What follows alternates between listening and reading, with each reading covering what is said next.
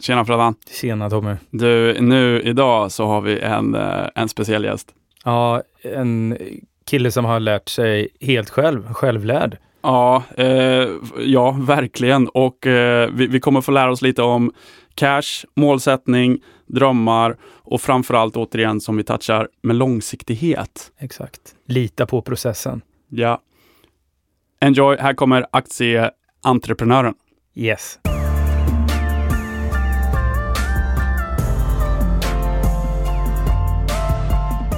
Om du inte älskar livet nu, då kommer du absolut inte älska livet när du har jättemycket pengar. Det spelar liksom ingen roll. Det, det gäller ju att du har alla grundbultar på plats Ja. med hälsa och kärlek och eh, liksom inte ha någon psykisk ohälsa. Allt sånt måste ju vara på plats först. Ja. Det sista blir ju pengar och liksom eh, såna Mm. där självuppfyllande roliga grejer. Liksom.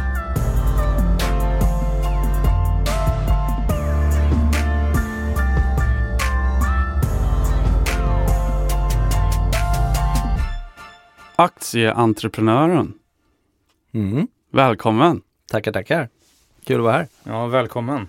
Tack så jättemycket. Kul Mm. att träffa dig också Fredan. Ja, tack. Ja, men det ska bli, det ska bli eh, givande att få samtala med dig. Ja, jag, tror, jag tror Freddan är lite nervös för det här.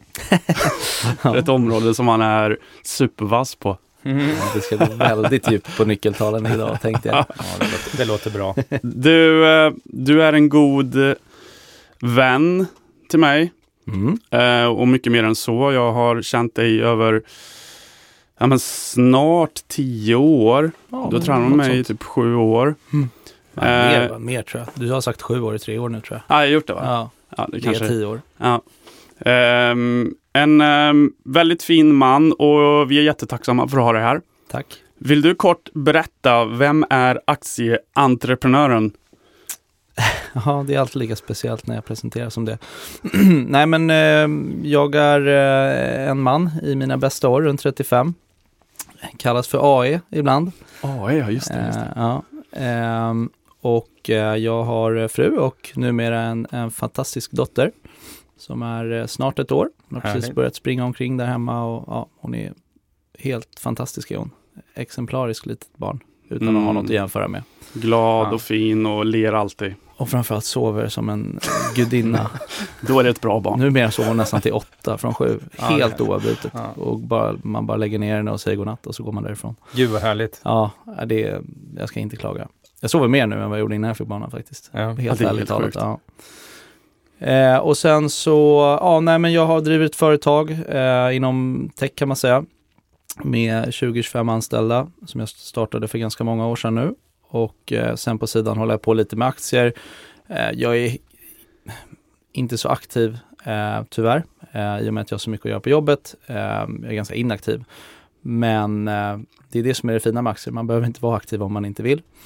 Eh, och eh, ja, så har jag byggt upp det här lilla eh, alter egot då på, på Twitter framförallt. Eh, Mm. Där jag väl har eh, 30 000 följare någonting sådär. Mhm. Eh, vilket är väldigt mycket om man ser till finanstwitter. Det är typ som att ha en miljon på Instagram liksom. Om man Ja. tittar Mm. eh, Jäm- jämför man så? Instagram Mm. eh, tjejer liksom. Mm. Ja, men nej, men man jämför inte alls så. Men jag bara menar att med 30 000 då är du en av dem som har kanske 10 flest. Mm. Ja. Så att det, det är kanske mer än vad det låter.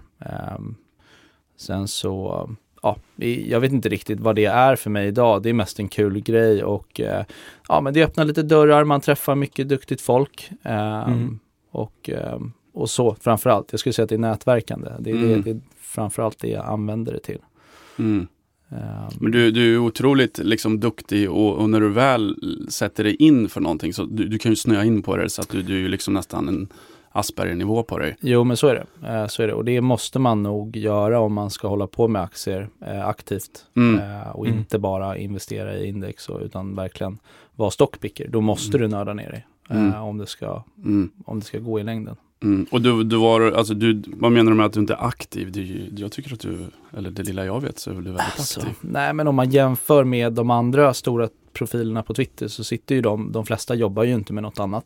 Mm. Eh, så de sitter och läser om sina innehav och andra potentiella innehav liksom more or less som en vanlig Mm, arbetsdag. Mm, ja. Medan jag kanske lägger en halvtimme per dag i mikropauser på att scrolla mitt Twitterflöde och sen så i, läser jag rapporterna för mina fyra aktier som jag äger i Mm. princip. Mm. Ehm, knappt mer än så alltså. Mm. Eh, och det kommer en rapport per kvartal och det tar en halvtimme att läsa den liksom. Så att eh, jag lägger, väl, jag lägger extra lite tid nu senaste eh, ett, två åren här för det blir väldigt mycket att göra på jobbet. Mm. Ehm, Mm. Så att, liksom optimalt så hade jag väl behövt lägga eh, lite mer tid i alla fall. Mm. Mm. Kanske kommer i olika faser också tänker jag. Absolut. Ja. Ja. Och det går, väl, det går ju väldigt bra på den andra jobbsidan också. Ni Mm. expanderar och ni är otroligt duktiga. Mm. Eh, är det någonting du kan eh, berätta vad du gör där också? Eh, absolut. Största projektet? Eh, jag, nej men som sagt, jag startade det här bolaget eh, egentligen ganska kort efter gymnasiet. Mm. Och eh, var mest som en rolig grej i början. Det var liksom, ja men ska vi starta en blogg typ? Ja. More or less, jag och en Ja. kompis. Eh, och sen så blev det där allvar för mig ganska snabbt och jag bestämde mig efter något halvår för att satsa på det och gå all in. Eh, så jag satt och jobbade med det och, och ung och naiv som man var så tänkte man att det här kommer vi tjäna pengar på. Jag kommer ha en lön här om ett halvår. Kommer Mm. leva jättegott hemma hos mamma och pappa. Eh, så tog kanske två och ett halvt år innan jag fick min första lön. Mm. Förlåt, hur gammal så- var du då? Ja men typ i 20-årsåldern. 20-årsåldern, liksom. ja. Så det var knapra år. Ehm, men eh, sen så det tog typ, det tog lång tid, alltså det tog sex år typ att få igång det. Jag tror att efter sex år, fram tills dess så var det liksom jag Mm. plus någon liten frilansare och någon liten konsult här och där. Ehm, efter sex år så anställde jag mina första två kollegor inhouse heltid liksom. Okej. Eh, och därifrån, det var väl någonstans runt 2014, 2013, 2014 årsskiftet där. Sen dess har det liksom växt egentligen väldigt stabilt och ganska snabbt. Eh, Mm. Med ett litet hack för corona eh, som Mm. var något tufft år eller två där. Mm. Eh, men nu är vi back on track och det har aldrig gått bättre och vi är redan liksom mm, tror till och med att vi är mer än dubbelt så stora som vi var på piken innan corona. Mm. Och vi är nog fyra gånger så stora som vi var på botten i corona. Mm. Eh, så att, eh, nej, så nu är, det, nu är det full fart och vi håller på och eh, vi håller på att sätta upp utomlands. Eh, så det är ett stort steg. Vi har tre stycken, jag kallar dem för anställda, men de är väl konsulter egentligen. Men de jobbar heltid. Eh, som, eh, ja, som jobbar i vår första build-up uppbyggnadssteget kan man säga. Mm. Eh, och nästa steg blir ju då att sätta upp en organisation på riktigt. Eh, vi måste få lite traction på olika delar På först. riktigt. Mm. Ja men då ska vi, då ska vi kanske anställa tio personer till och Mm. ett kontor och, Mm. och allt sånt där. Eh, så det blir ju det största steget som vi har tagit på någonsin kanske, eller på väldigt länge i alla fall. Mm. Det är sjukt spännande. Mm. Men Var, vi, eh, var det vid något tillfälle när du började precis, eh, där du kände så här, är det här rätt? Kände du att det fanns en drivkraft redan från början av att det här är, det här är min grej? mm, jo men det, jag har alltid känt att det är rätt på det sättet. Eh, däremot så har det varit inte så många, men just under de där första sex åren, då var det några dippar där som var tuffa. Ja. Eh, där det var så här, ja men tänk er själva om du är typ i 25-årsåldern, hållit på med någonting i 5-6 år Ja. och så känner, och, och så liksom, det har precis kunnat betala din halvkassalön. Eh, men du har inte byggt så mycket mer än så. Liksom. Mm. Du har ingen utbildning, ditt CV är liksom, ja det är det. Mm. Och så går det här bolaget i konken liksom. Eh, då var man kanske inte så jättekaxig eh, i vissa stunder. Eh, men, men sen dess så har det bara känts eh, väldigt bra Mm. och väldigt rätt liksom. Och jag, jag har hållit på med det 15 år och jag känner mig långt ifrån trött på det. Snarare har det nog aldrig varit så roligt som det har varit nu de senaste två åren. Ja, Just för roligt. att vi har fått sån traction och vi, det är sån otrolig skillnad på att vara eh, på att ha 20 anställda som kan förverkliga liksom, du Ja. har resurser helt enkelt och du Mm. har, du har liksom resurser både ekonomiskt eh, men framförallt i, i, eh, i form av eh, folk som kan genomföra Mm. idéer. Mm. Eh, man har ju massa idéer som man vill göra, men när man är tre personer eller fem personer, då tar det tid. Mm. Eh, så att allt gick väldigt, väldigt, väldigt mycket långsammare, framförallt under de där sex åren när jag var själv. Mm. Eh, men sen tyckte jag allt gick tre gånger så snabbt när vi var tre. Ja. Och nu är vi liksom 23 eller något sånt. Mm. Eh, så nu går det ju ruskigt fort framåt och det Mm. händer nya grejer varje dag och Mm. liksom folk kommer med nya idéer och, och nu kan vi faktiskt genomföra dem. Mm. Det är jäkligt, det är jäkligt roligt. Och Mm. assistent och lite annat. Ja, det där med assistent är speciellt. Det är liksom en titel och jag tror assistent är olika saker. Jag, fick, eh, jag tog in en assistent på halvtid här för ett halvår sedan ungefär. Mm. Eh, och ehm, liksom, vissa assistenter liksom kokar ju kaffe och gör liksom vdns eh, kalender i princip, bokar möten och sådär. Men Mm. här är det mer att vi liksom delar på mitt arbete och jag Ja. försöker ge henne allt jag kan. Mm. Sen är det såklart väldigt mycket som inte går att mm, ge ifrån sig som vd. Mm. Men eh, hon avlastar mig väldigt mycket. Och just eftersom vi är ett så litet bolag så har jag liksom haft vi har varit väldigt, vi har försökt hålla det effektivt för att det blir liksom inte lönsamt annars. Eh, men vi har försökt hålla det liksom så att eh, när du är tio personer, då kan du inte ha en HR på heltid och du kan inte ha en ekonomi på heltid och du kan inte ha en eh, administratör på heltid, därför då blir det ineffektivt och dyrt Mhm. eh, och inte lönsamt. Så Mm. att jag har gjort alla de där delarna själv liksom. Ja. Mm. Så jag var ett tag liksom ansvarig för tech, jag var ansvarig för sälj, jag var ansvarig för HR, jag var ansvarig för ekonomi. Allting liksom. Eh, Och, ju- och då pratar jag ekonomi, då gör jag allt. Lönerna, fakturerar, hela köret. Och det Vilket är gjorde jag fram till... värdefullt, för att få full insikt i Ja, men jag det kan ju varenda också. liten, varenda liten millimeter Mm. av bolaget. Mm. Eh, Så är det ju.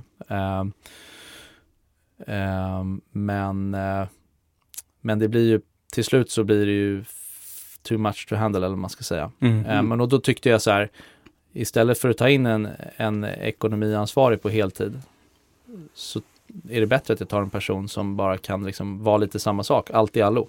Mm. Så att det är en bättre titel, är ju typ allt i allo. Just varför, hon, eh, varför den här personen är eh, executive assistant eller vad det heter, det är ju för att det ska vara tydligt att det är mig hon avlastar. Och så Mm. att inte de andra börjar nalla. Just det, alla på tiden. Exakt, de får inte nalla på henne. Eh, Det är väldigt Du- viktigt att det är Men du, hur, hur kom du in på aktietänket och hur blev det aktieentreprenören och vad, vad började där någonstans? Har du, har du alltid haft intresse för det eller kom det när du började bygga bolaget där och, eller vad hände? Mm, aktierna kom från eh, eh, att jag alltid har velat bli rik. Eh, det har liksom varit min största dröm från att jag var tio år till det är fortfarande det idag. Det är drivkraften liksom. Ja, det, det, det är inget jag skäms för. Pengar Nej. är överlägset största drivkraften. Alltså Ja. absolut. Mm. Sen tycker jag att det är skitkul. Jag älskar att bygga bolag. Ehm, och det har också blivit en större drivkraft ju äldre jag blir och liksom, ju större bolag blir och ju roligare Mm. det blir. Ehm, men jag skulle säga att den största drivkraften är pengar. Mm. Eh, så är det. Mm. Eh, och, och, och det är inte pengar i sig. Jag har liksom inget eh, behov av att lägga massa pengar på hög och kolla, jag har, här har jag byggt en hög med pengar. Utan för mig så handlar det bara om möjligheter och vad jag faktiskt kan göra med pengar. Mm. Eh, för mig så är pengar lika med möjligheter. Du kan skapa Mm. dig tid, du kan skapa, göra intressen som du inte har haft råd med innan, du kan göra resor. Ja. Mm. Eh, jag älskar vardagslyx, det är det absolut Mm. bästa jag vet. Ja, det gör du. Ja. Du är bra på det. Ja men eh, Ja. du vet hur jag älskar liksom eh, bekvämligheter. Ja. Jag har liksom en liten arm som jag satt fast i min säng som håller fast min mobil. Ja, ja. Som jag tittar på serier på när jag går och lägger mig och min fru tycker att jag är helt sjuk i huvudet. Ja. Så jag bara, ja fast du ligger ju där och behöver hålla i din med armen och så blir du helt trött. Ja, jag kan ju bara liksom somna med den där. Jättebekvämt. Du behöver inte pröjsa eh, massa pengar för kiropraktorer och Nej. naprapater. Det Precis, också. precis. Också. Det är en win-win. Ja. Nej exakt, så att, nej men det är väl det som är drivkraften. Och hur jag, så då kom jag in på aktier för att jag insåg ju att eh, det är väldigt svårt att bli rik i Sverige på lön. Ehm, Mhm. och på att spara bara. Eh, Så Mm. du måste spara och sen måste du investera pengarna. Ja. Ehm, och eh, ja, nej och då, mm, jag tror jag fick någon aktie i födelsedagspresent när jag fyllde typ 16 eller något sånt av min pappa som höll på lite med aktier. Ehm, och det gick ju åt helvete såklart. och så la man ner det och sen så när jag blev då 25 typ och faktiskt fick en lön från bolaget och kunde spara 5 000 i månaden kanske. Ja. Mm. Eh, då kom jag ihåg att ja, men jag sparade ihop 50 000 och så började jag investera det. Mm. Ehm, och ehm, ja, och, och så på den vägen var det. Jag började med att prata med kompisar eh, och sen så började jag läsa på internet och sen Mm. så hamnade jag på Twitter och sen så läste jag bara i början. Sen så Mm. började jag delta och svara, liksom kanske kommentera lite Mm. och sen till slut så hur det blev. Det var faktiskt en lite rolig grej för att det finns någonting som heter Shareville. på Nordnet som är en eh, social plattform där man kan dela sin portfölj. Okej. Så att du lägger upp eh, egentligen hela din portfölj i realtid så kan folk se exakt vad du köper på sekunden i princip och Mhm. vad du Mm. äger. Mm. Eh, men de döljer pengarna bara. Så det står så här, eh, AE har eh, 33% av sin portfölj i Evolution Mm. eh, och så vidare. Mm. Och idag så köpte han så, liksom i det Så här folk kan och rygga och så här. Liksom Ja, eh, det kan de väl göra eh, och det ska man väl inte göra blint hur som helst. Men eh, om det är Mm. någonstans man ska göra det så är det väl på Shareville. Därför Mm. där kan ju folk inte, på Twitter kan ju folk bara skriva köp den här aktien och så köper man den och sen har man ingen aning om när de säljer. Men här Mm, ser man ju faktiskt svart på vitt vad som händer.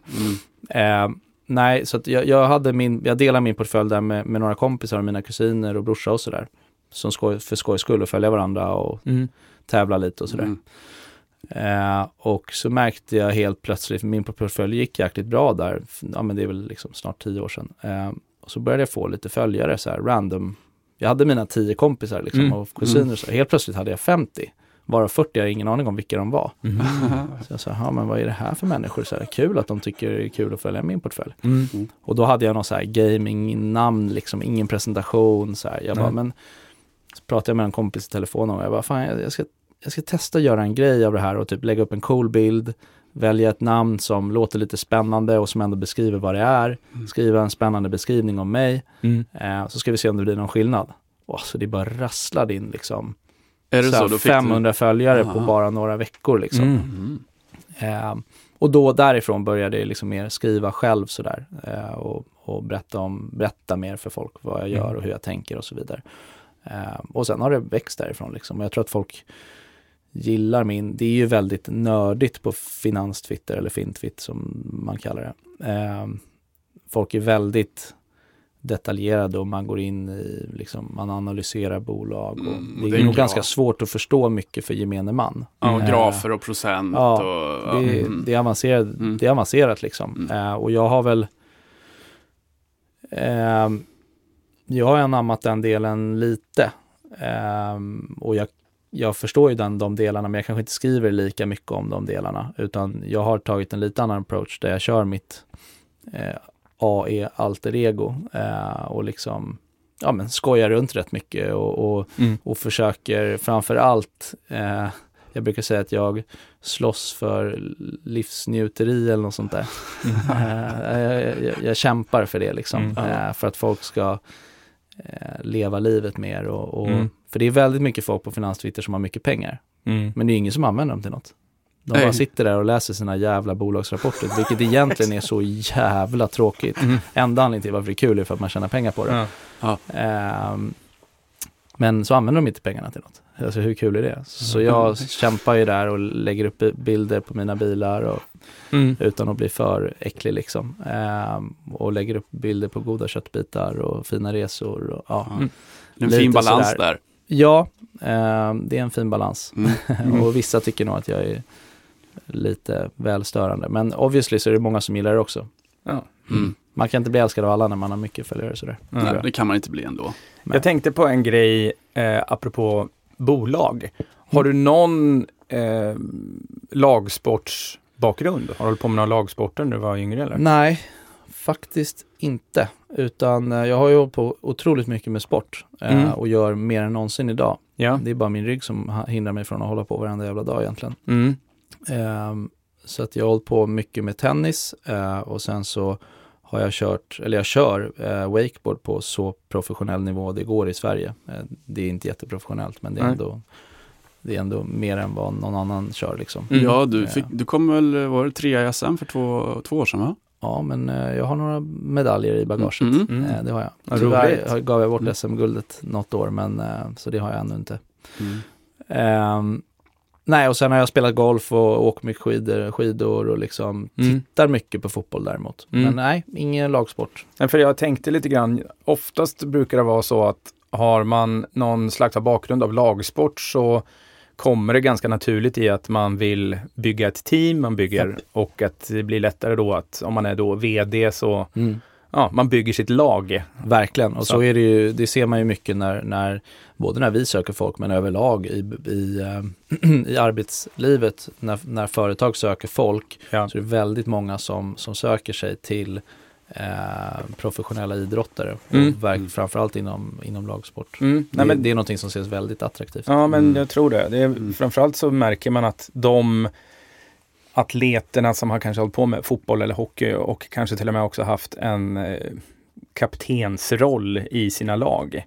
Mm. De Mm. blir också, de tar, de tar ofta sitt nästa steg. Ja.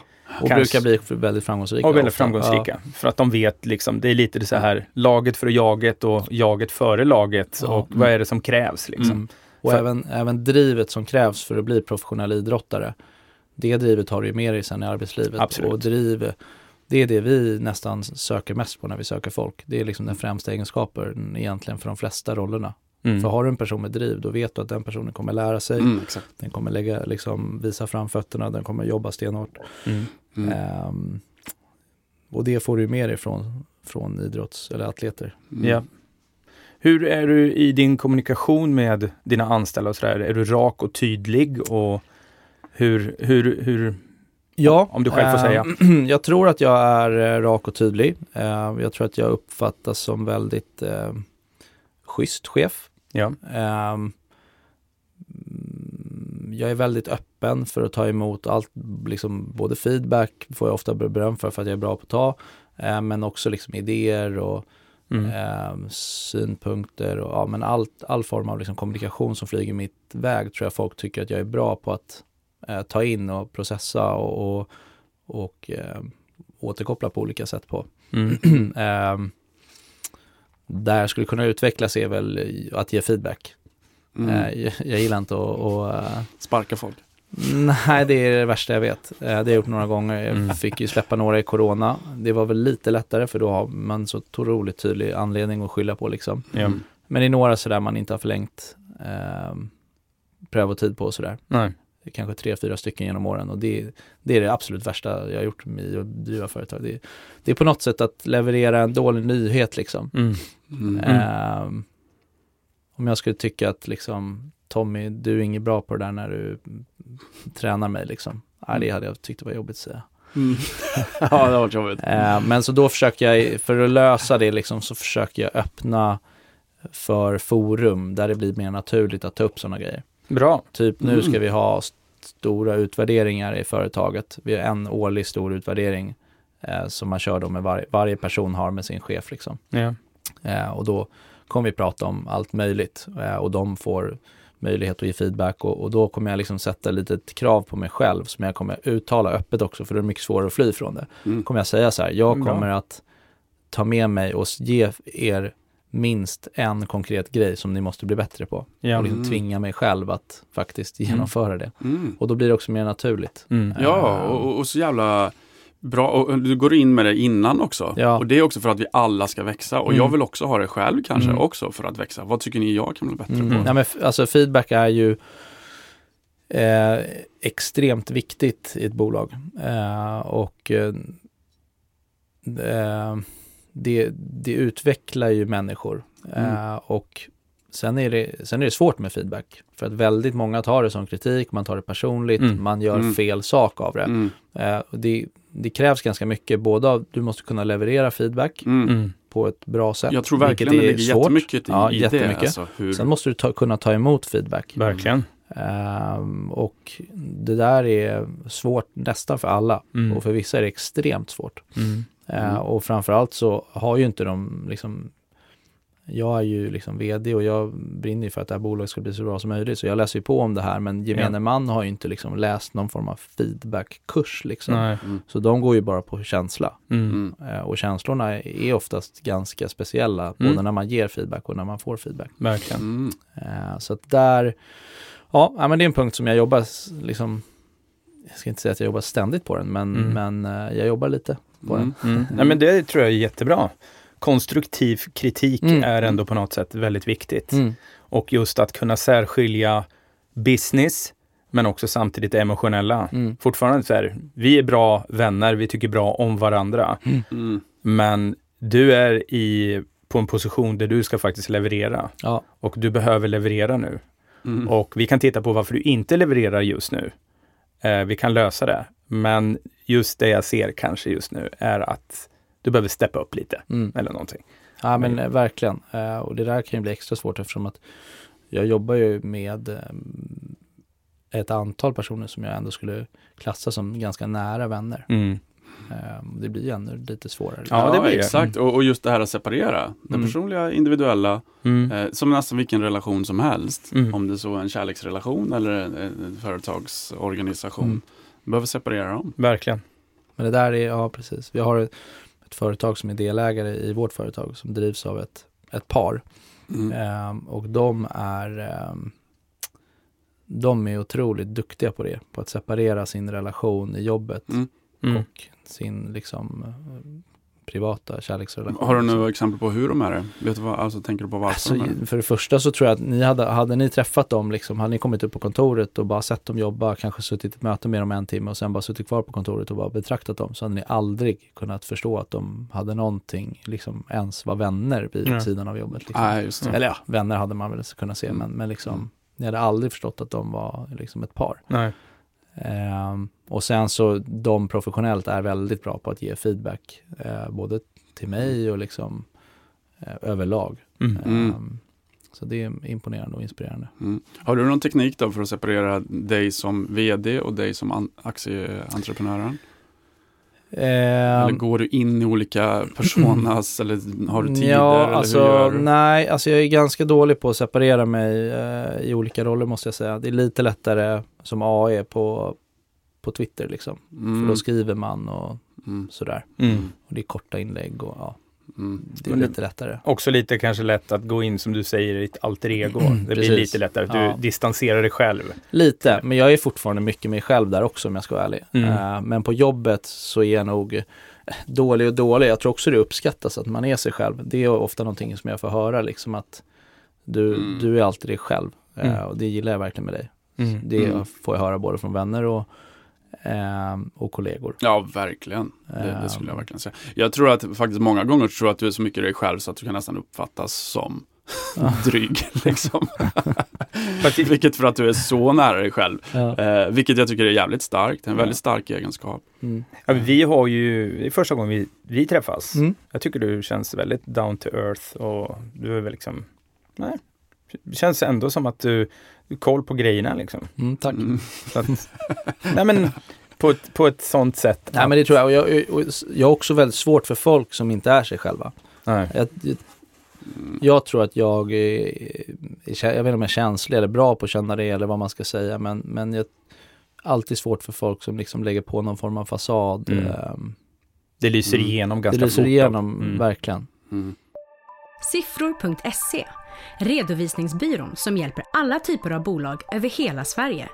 Siffror.se jobbar helt digitalt, ger personlig service och hjälper dessutom kostnadsfritt till med att starta upp företag. Hör av dig till oss med koden podden för ett erbjudande. Vi hjälper dig med din redovisning. Välkommen till siffror.se. Jag tänker så här Adam. Du berättar lite om det du tycker är eh, ja, men så här lite svårigheter inom bolaget och så. Har du, jag vet att du har haft en liten grej för talande, alltså lite talskräck och lite sådana där Mm, grejer. Precis. Har du, har, du, har du några andra så här som varit något krismässigt, nå, någonting som har bromsat dig men- lite? Ja, alltså eh, vi pratade ju lite om hur jag kom in på aktier. Eh, vi pratade inte om hur jag kom in på liksom, entreprenörsspåret och det var väl lite uppdelat i två delar. Det ena är att jag alltid har varit eh, entreprenöriellt lagd, eller man ska säga. Det har alltid varit. Jag drev någon, eh, ett event regel, regelbundet mellan jag var 15 och 20 som jag tjänade lite pengar på. Liksom. Ja, men jag tog tag i grejer och gjorde sådär. Och, eh, det har alltid kommit väldigt lätt för mig Mm. eh, och känns väldigt naturligt. Eh, men den andra delen var lite liksom en, en flykt eh, från skolan. För att Mm. jag aldrig gillar, och liksom en flykt från att behöva jobba för någon annan. Det är samma sak i skolan, Mm. du har någon som säger till dig vad du ska lära dig. Det här ska du lära dig nu, det här ska du göra. Mm. Med lite den här auktoritets... Ja, jag, jag gillar inte att folk bestämmer över mig. Nej. Och det, så har jag haft det hela livet med mina föräldrar och liksom eh, flickvänner. Liksom, jag gillar inte när folk bestämmer över mig. Självständig. Eh, Ja, Mm. jag har ingen sån här grej att jag älskar att bestämma över folk, utan det är bara att jag gillar inte när folk bestämmer över mig. Så att eh, eh, det var lite en flykt från, från skolan på det sättet eh, och det var inte bara för att jag tyckte det var tråkigt och, och, och så med skola, utan det var också just det här med att jag hade sån otrolig talskräck. Eh, Mm.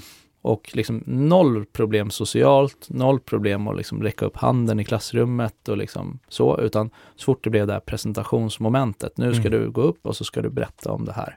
Mm. Eh, eller när man liksom gick runt i salen och skulle, nu ska du berätta det här, eller högläsning eller Mm. ja. eh, Då var det, då liksom fick jag sån panikångest så att jag kunde inte prata så jag fick avbryta flera. Och efter att jag hade gjort det några gånger, när man tvingas till det i skolan, så bara liksom totalt bara vek jag av från allt som hade med det att göra.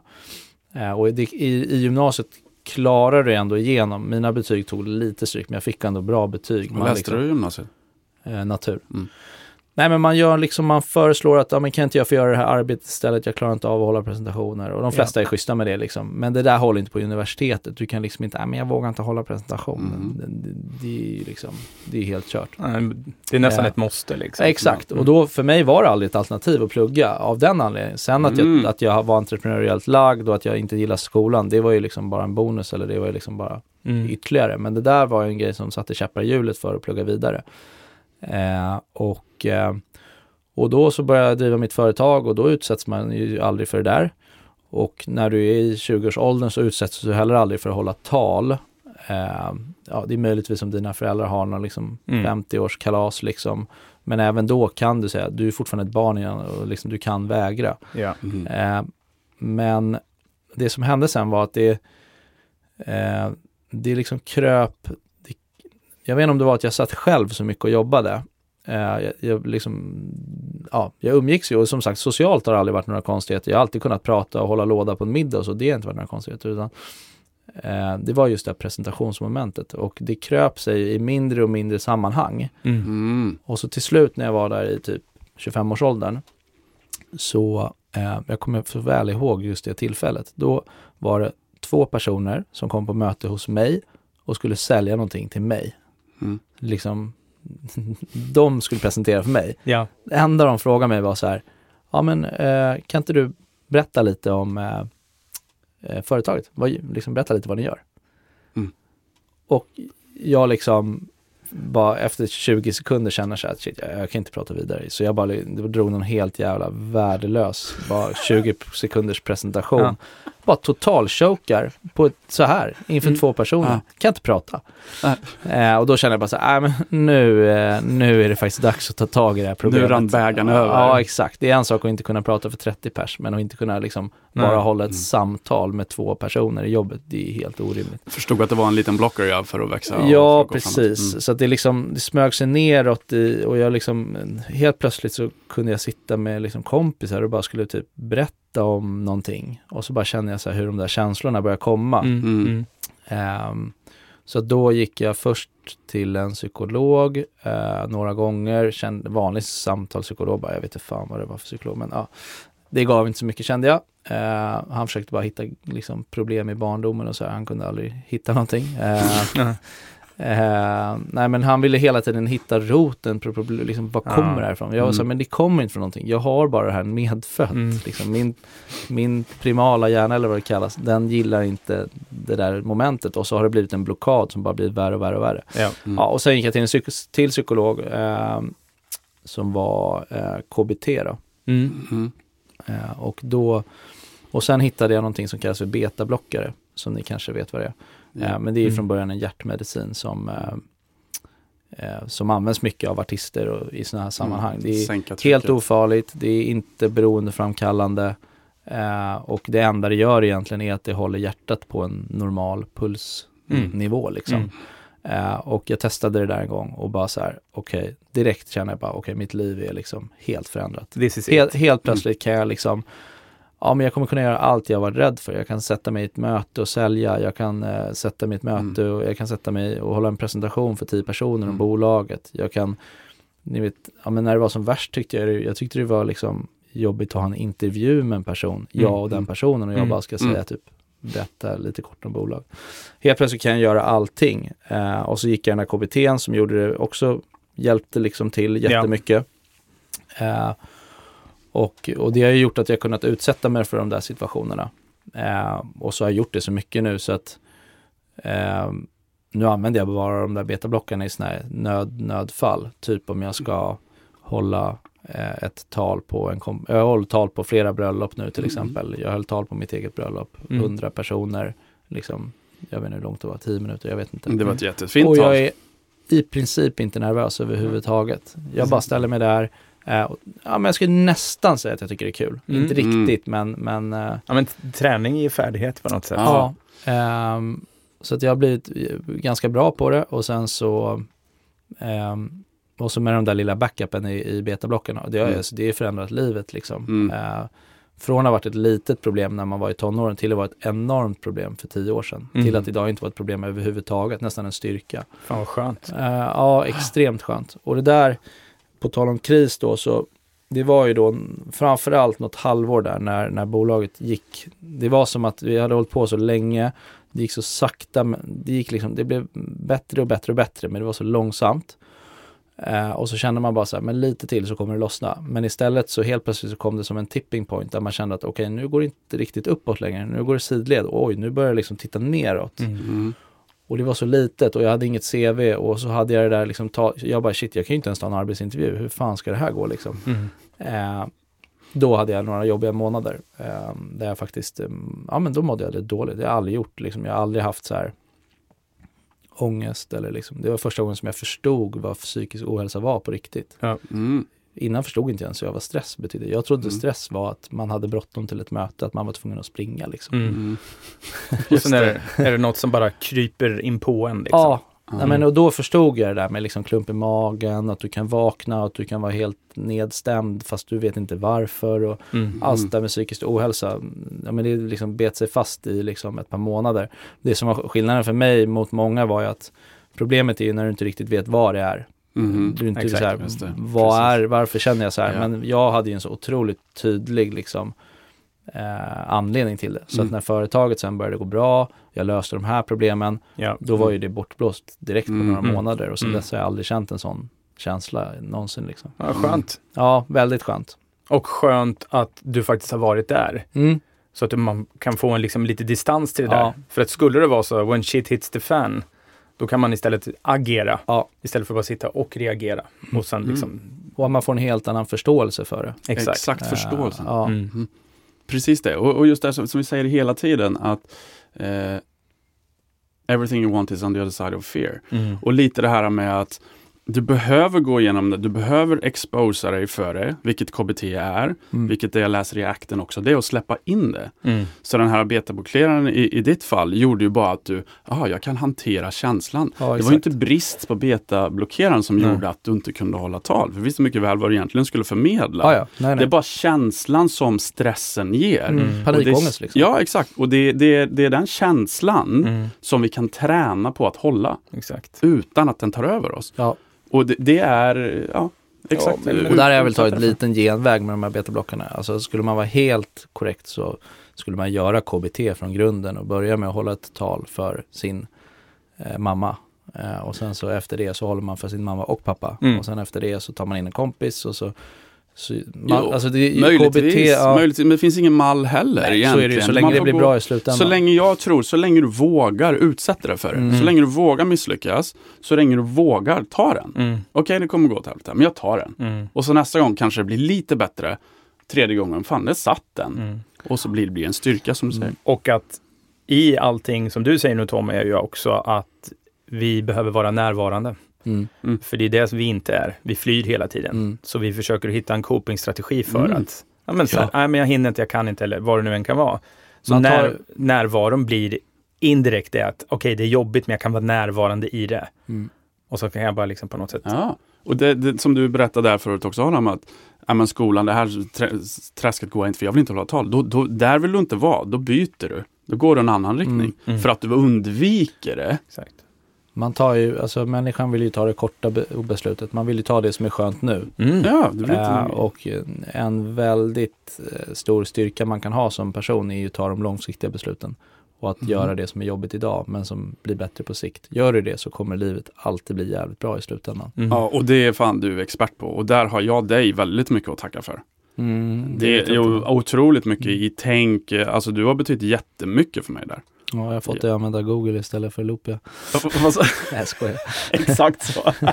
Men här har du ju också någonting som är faktiskt det vi pratar om. Alltså långsiktiga affärer Ja, och kunna se det.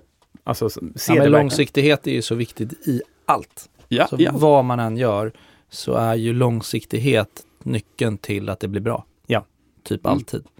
Mm. Ehm, Och i, i det här långsiktiga, eh, ja, det finns ju en massa sådana här grejer som, som du har lärt mig. Eh, ränta på ränta-effekten, spara, det ska bara in, nej, Mm. stryp nu så kommer det bli Mm. bra sen. mm. Eh, va- va- vart, eh, vart börjar man då? Säg att du har mm, någon där ute har 10 000 spänn. Mm. De vill tänka långsiktigt, Mm. fast de vill ju såklart att det ska hända något snabbt som alla vill. Mm. Det bör- kommer du inte göra. Det är Nej. bara att lägga ner den Ja, det är bara att lägga ner den direkt. Ja. Det du kan påverka som mest i början, som faktiskt kan gå ganska snabbt, det är ju sparandet. Mm, Och det är Mm. den ändan som man måste börja. mm, Mm. Oavsett om du inte nu råkar ärva pengar eller få en påse pengar av någon anledning. Eh, men då, ja, de flesta börjar ju med noll då och, så, och då är det bara att börja spara. Sen om Mm. det är 500 i månaden eller om det är 5000 i månaden eller 25 000 i månaden, det spelar inte så Mm. jättestor roll. Det viktiga är att du gör det eh, långsiktigt, Ja. regelbundet. Mm. Eh, och, eh, och sen är det så med aktier att det är svårt. Eller så här, det kan vara jätteenkelt om du tar den enkla vägen och bara köper ett index. Mm. Eh, och det, det skulle jag rekommendera till 90 procent. Mm. Att man, man köper eh, det som, så att man får snittet helt enkelt. Mm. Och då kommer du få en snittavkastning, enkelt förklarat. Eh, och den är rätt bra på börsen. Alltså historiskt sett så har ju börsen, jag vet inte om det är 7, 8 eller 10 procent, det kanske är efter skatt eller ja. Mm. Men det är minst 7 procent i alla fall, inflationsjusterat och så vidare. Mm.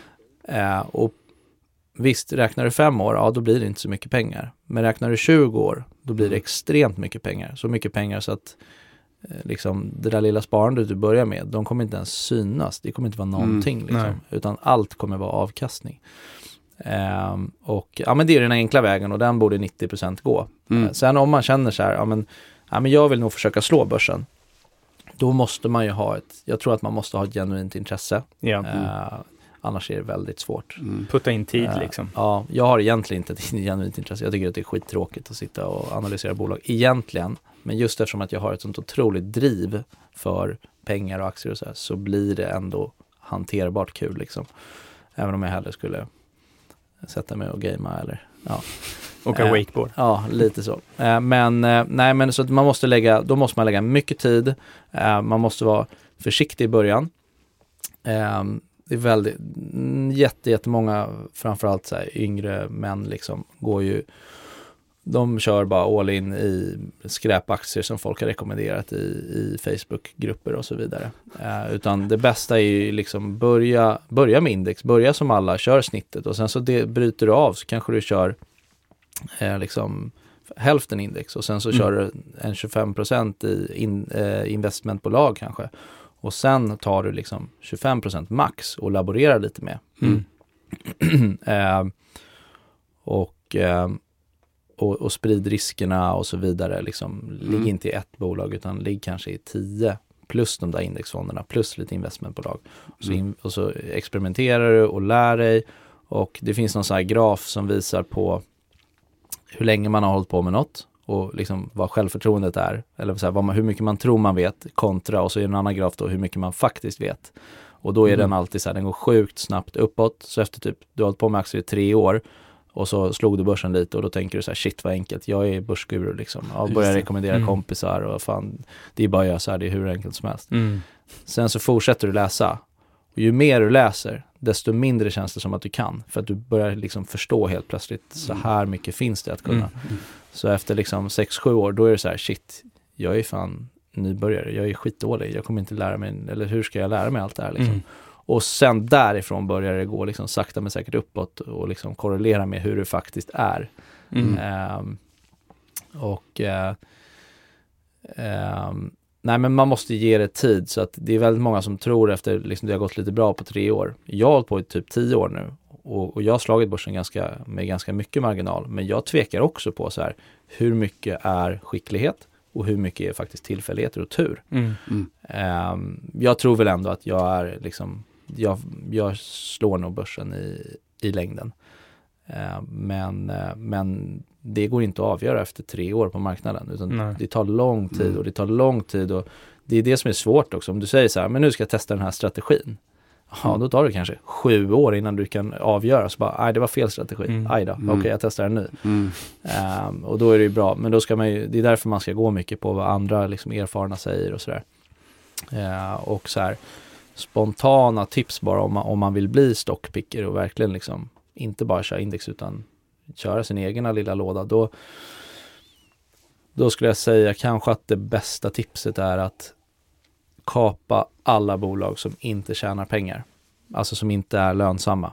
Eh, för det är så många som är det och det är så få som går bra i slutändan. Mm. Och det är så sjukt svårt att avgöra vilka de där få är. Eh, jag har ju liksom gjort kanske på de här tio åren, säg att jag har gjort 50 affärer, jag kanske har ägt 50, mellan 50 och 100 aktier. Och jag har nog inte mer än fem stycken som har varit förlustaffärer. Och av dem så är tre stycken lite större affärer. Eller lite större förluster. Mm. Och alla de tre var bolag där jag frångick den här. Och de tre var bolag som förlorar pengar. Mm. Mm. Ehm, och, och av de andra liksom, så var de som gick bra, så var nog 90% sådana bolag som, som tjänar pengar. Mm. Ehm, så det är väl liksom ett så här, nybörjartips som, Mm. eller även för, liksom, även för erfarna. Mm. Också kanske ha respekt för pengar då. Mm. Just så att man inte blir gränslös i det. Nej, alltså Precis som många Mm. unga är. det är jättemycket, alltså det är det som är coolt med aktier, att det är så många olika eh, skickligheter, du måste lära dig så mycket. Eh, och det handlar verkligen, det är verkligen inte den, alltså du kan ju ha folk som är så supernördiga eh, och som kan liksom varenda millimeter av ett bolag, men det, du kan vara helt värdelös. Du kan ha jättedålig avkastning ändå. Eh, och så kan du ha folk, folk som, de lär sig ingenting om bolagen, de kollar bara på graferna och Mm. går på någonting som heter teknisk analys och så tjänar de hur mycket pengar som helst. Och sen, alltså du kan, du kan applicera hundra, eh, liksom tusen olika strategier Mm. Eh, och de är totalt olika liksom skolor, helt Mm. olika skolor. Mm. Ehm, och, men du kan ändå vara, liksom, alla de här tusen kan vara vinnande strategier Mm. eh, om du är bra på just din strategi. Mm. Ehm, så det, det, är- det är en cool grej med aktier. Och personligen så är kanske inte min styrka att jag liksom läser in mig så här våldsamt nördigt på bolagen som vissa gör. Eh, eller liksom sitter med Excel-arken och, och räknar ner på minsta lilla decimal. Även om jag såklart gör en Du har nördat ner bra- rejält i några bolag. Ja, alltså jag är ju du- absolut, jag är ju liksom en, en ambitiösare servettskiss ändå. Mm. Det är inte bara liksom lilla servetten för hand på två sekunder utan jag har ju Excel-filer såklart. Men, Mm. Ja, men det- däremot så är, är jag ju bra på, eh, jag är väldigt bra på det känslomässiga. Ja. Att jag kan se liksom mina pengar stå i fullständig brand eh, och vara helt liksom känslolös till det och bara så här, "Hm, ja men jag har min process, det här bolaget kommer gå bra. Mm. Eh, Jag vet Mm. att det kommer värderas upp på sikt och så vidare. Ehm, och jag liksom ganska bra money management eller vad det kallas, alltså portfolio management eller ja, hur man fördelar portföljen och så vidare. Ja. Eh, och nu idag har jag en ganska koncentrerad portfölj med bara fyra bolag varav, varav två av dem står för typ nästan 80% av portföljen. Så det är, ja, många skulle kalla det för extremt hög risk men jag kanske inte gör det riktigt. Ehm, Mm. Eh, Men historiskt sett så har jag kanske ägt snarare kanske 10-12 aktier. Mm. eh, Mm. Fram tills för några år sedan när jag Mm. började känna mig lite mer rutinerad. Och det rekommenderar jag som sagt, sprid riskerna. Mm. Eh, Sprid riskerna. Både alltid men, men framförallt i början. Mm. Mm. Ja, det är så otroligt mycket den psykologiska aspekten. Ja, men någonstans där runt, när du har 40% av din eh, ja, men förmögenhet kan man väl kalla. Man ska ju ha liksom majoriteten av det man äger där liksom. När du har 40% i ett bolag, då börjar det bli mastigt för mig. Eh, och, och för de flesta går nog den gränsen lägre än så. Men det finns ju de som kör 80% i ett bolag. Men Mm. går det då, som det gick i till exempel Pexip för mig, Mm. då tar det många år att ta, återhämta sig för det. Mm. Medan nu när jag stoppade kanske 18% i Pexip Mm. och så går det ner 80%. Mm. Ja, då torskar man 15% av liksom totalen, inte 70%. Mm. Eh, och det hämtar du ändå hem liksom på andra bolag och så vidare. Så att någonstans där runt 40% där går ju liksom min smärtgräns. Mm. Ehm, så där, det är ofta folk som säger då så här när man, man har liksom pratat mycket om ett bolag och sagt att det här är mitt främsta case och så vidare. och så säljer man. Och då börjar folk säga så här, men vadå, tror du inte på det här? Och du, ja, ja, du tror att det här ska gå åt helvete? Så bara, alltså titta på min portfölj. Jag gick, liksom, den var 42% av portföljen. Nu är den 38. Mm. Alltså, det är bara portfolio management. Jag hade mm. aldrig haft 38% av det här bolaget i min portfölj om inte jag trodde stenhårt på det. Mm. Det spelar ingen roll hur hårt jag tror på det. Jag kan inte ha så mycket mer än 40% för det blir för hög risk. Mm. mm. Ja, och du, du har väl ett sånt case tänker jag på eh, som är lite insatt i, i Playden. Det var väl typiskt sånt. Du, blev väl liksom, du, du hittade det där svenska bolaget tidigt och det blev någon grej runt dig på det där. För du var så... Ja, men jag alltså... var väl en av de första liksom, eh, profilerna, eller vad man ska kalla det, som, som liksom lyfte fram caset och jag skrev en analys på det i slutet av 2017. Uh, och, och, det är då... ingen liten analys, det är bra. Nej, men nu har jag skrivit en ny analys, den är köttig, den är typ 100 sidor och sånt. Ja. Det är nog det mesta uh, ambitiösa ja, Jag tycker jag det är så härligt när du säger, ja men jag gör inte så stor case, inte så mycket. Nej, men... det är ganska saftiga. Ja, ja men, men, den var stor, den skrev jag någon sommar här för två år sedan eller vad det var. Men den där äldre analysen, eh, den var inte riktigt på samma nivå. Men det var ändå en, liksom, en jag gick igenom bolaget seriöst och la upp det och sa vad jag tyckte och... Eh, du har träffat dem och lite sådär? Nej, jag har faktiskt inte träffat Plaid. Nej, det mm. har jag inte. Mm. Uh, jag har pratat med dem lite mm. sådär. Uh, med Kung Babak som vi kallar deras vd. Just det. Just det. som också är en av grundarna. Ja. Uh, nej, så att, så att uh, ja, men jag köpte det 2017 och det har väl varit mitt största eller liksom bland de största innehaven konstant sedan dess. Mm. Och det har gått väldigt bra. Det är ju ett fantastiskt bolag. Ja, Verkligen, och, och, det blev någon hype och eh, du gjorde någon sång eh, och ja, det som, som ja, Nej men som sagt, jag gillar att skoja lite på Twitter och då eh, Det börjar med att jag har en, en, eh, en nära vän som Ja men vi gillar ju att hetsa varandra liksom. Man, det är lite som att man hejar på ett fotbollslag fast ja. man hejar på en aktie liksom. Så ja. när det går upp så skickar man raketer till varandra och liksom. Men han brukar skicka då ljudmeddelanden Eh, när man får på WhatsApp så bara är det så här ljudklipp så trycker man play, eh, play och, så, och så liksom kommer det någon sån här fotbollsramsa men när han har gjort om eh, orden till play liksom. Mm. Eh, ja och jag bara du måste lägga upp det där så jag kan eh, så jag kan, så jag kan liksom, eller jag måste få lägga upp det. Han bara aldrig, du får inte det. Mm. och jag bara, men då kommer jag göra det. så jag, jag sjöng in dem där några gånger. och, ja.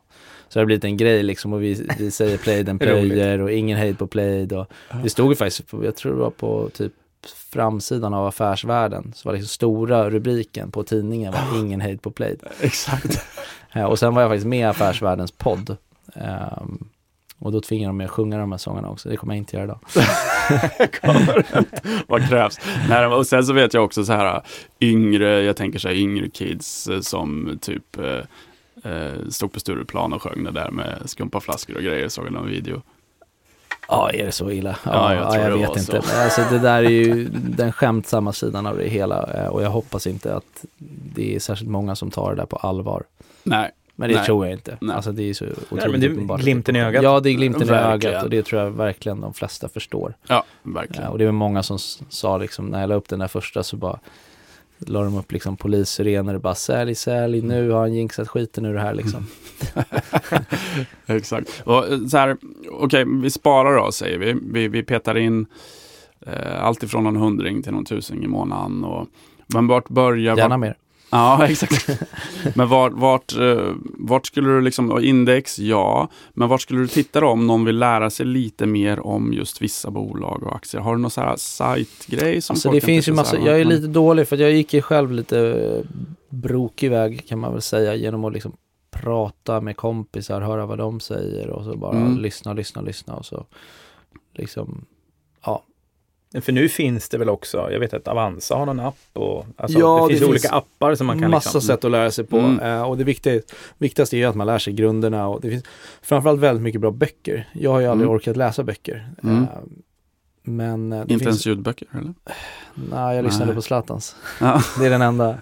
alltså, jag läste Harry Potter för 20 år sedan. Ja. Det är de böcker jag har läst. Ja. Um, Ja, det verkar ju funka ändå liksom. Jo, men learn by doing liksom. Mm. Du måste vara försiktig i början bara. Eh, men som sagt, du kan ju, jag tycker läsa på forum, man måste vara väldigt försiktig och liksom med vilka, i och med att man måste ju tänka på att alla har ju oftast ett incitament.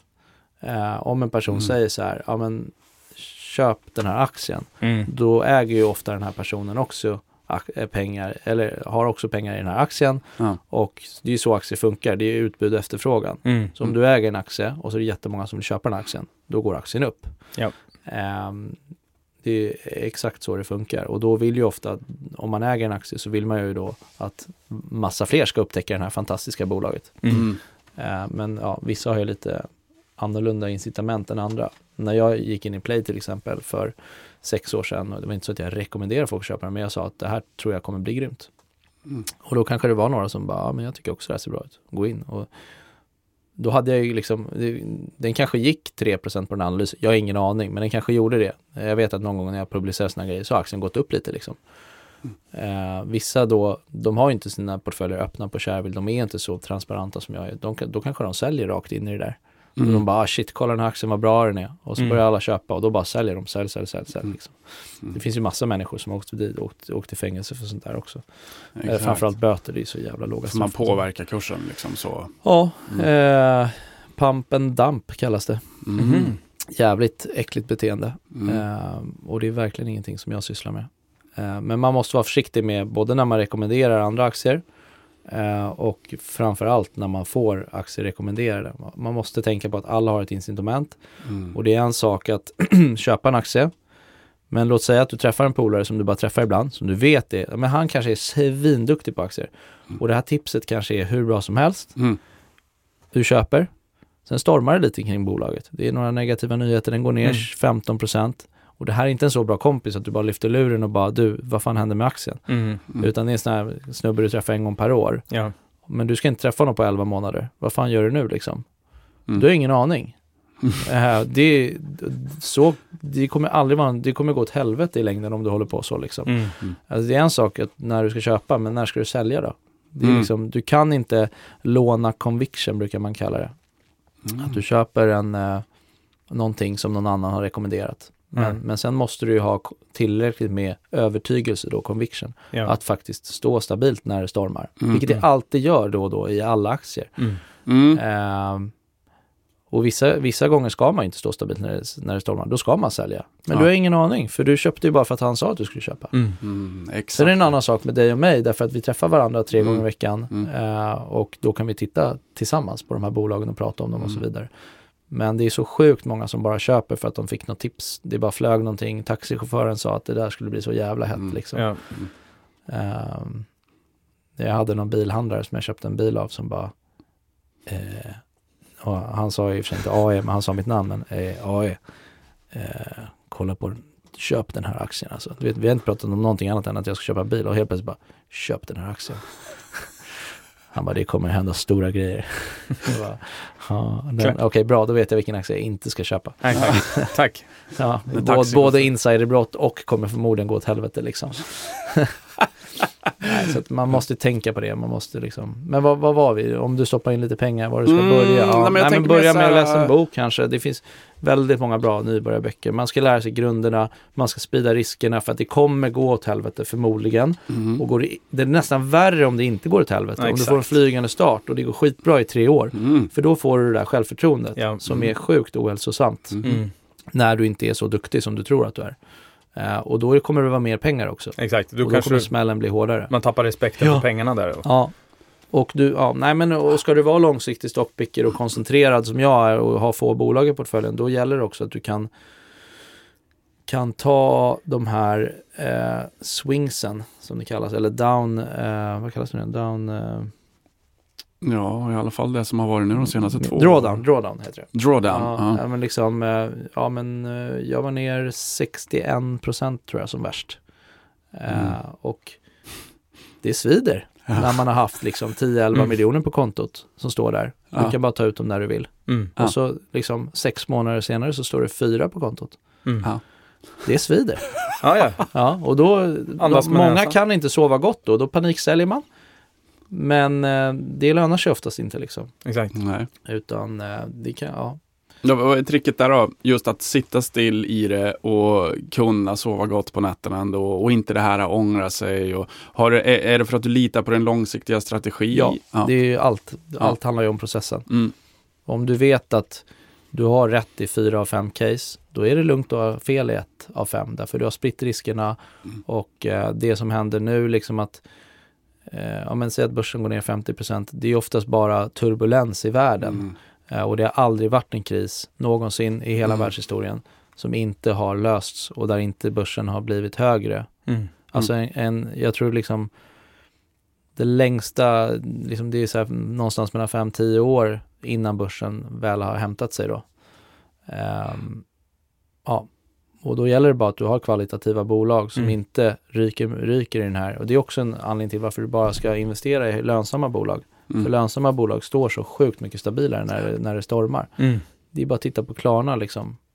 Mm. Helt plötsligt börjar det blåsa lite och värderingen går från 450 miljarder till typ 50 miljarder. Mm. Och liksom folk börjar prata om konkurs. Från att det var liksom Sveriges stolthet. Och helt plötsligt är det så här, ja, men kommer Klarna gå i konkurs? Bara för att det stormar lite runt om. Det är Ja. ingen skillnad i bolaget egentligen. Nej. Mm. Ehm, Är det verkligen psykologiska aspekten? Ja, och då mm, ofta handlar ju de här kriserna bara om turbulens och eh, det händer oftast inte så mycket. Det kan ju vara så att det blir en tung kris, en lågkonjunktur och liksom vinsterna går ner. Men det är också bara tillfälligt. Mm. Tillväxten i världen är ju, jag har i alla fall historiskt alltid varit konstant. Det fortsätter ju att Mm. växa, växa, växa, växa. Mm.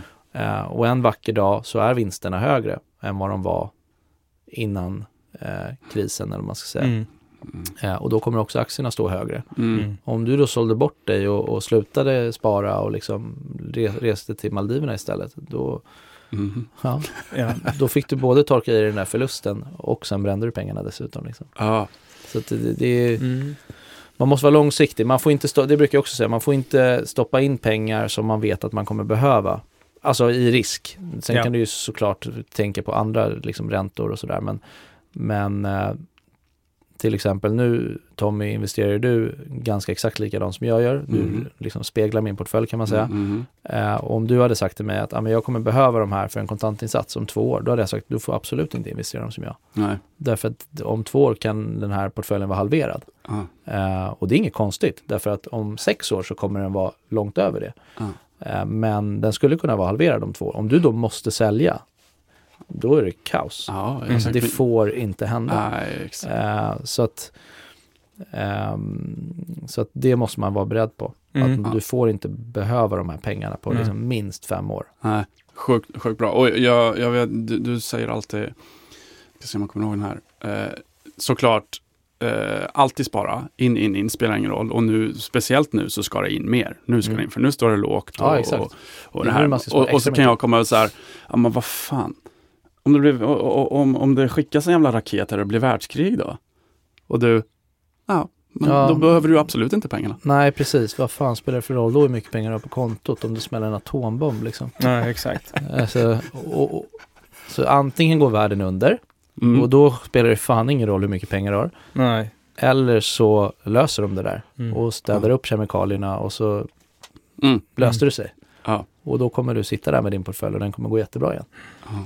Det är bara tillfälligt. Mm. Ja. Jag vet att jag har vänner som investerade 2008 när det small då, Mm. eh, i, faktiskt i guld. Mm. Mm. Och så som de har suttit på. Och sen så har de löst in. Och eh, även nu då, när pandemin smällde, så har det liksom varit just av att och de både jobbar med det och är insatta, men de har sagt att bara så här, guld, eh, det är någonting faktiskt som finns liksom. Mm. Mm. Mm. Rätt Ja. eller fel. Ja. ja. Eh, du, du brukar också nämna ett citat till mig som eh, jag tycker är jävligt bra. Vad hette han nu? Eh, Warren Buffetts högra hand. Vad- vad Charlie var- Munger. Charlie Munger, ja. här, eh, jag kan inte citatet exakt, men det är någonting med the first 100k dollar då. Mm. I don't care what you do, you just...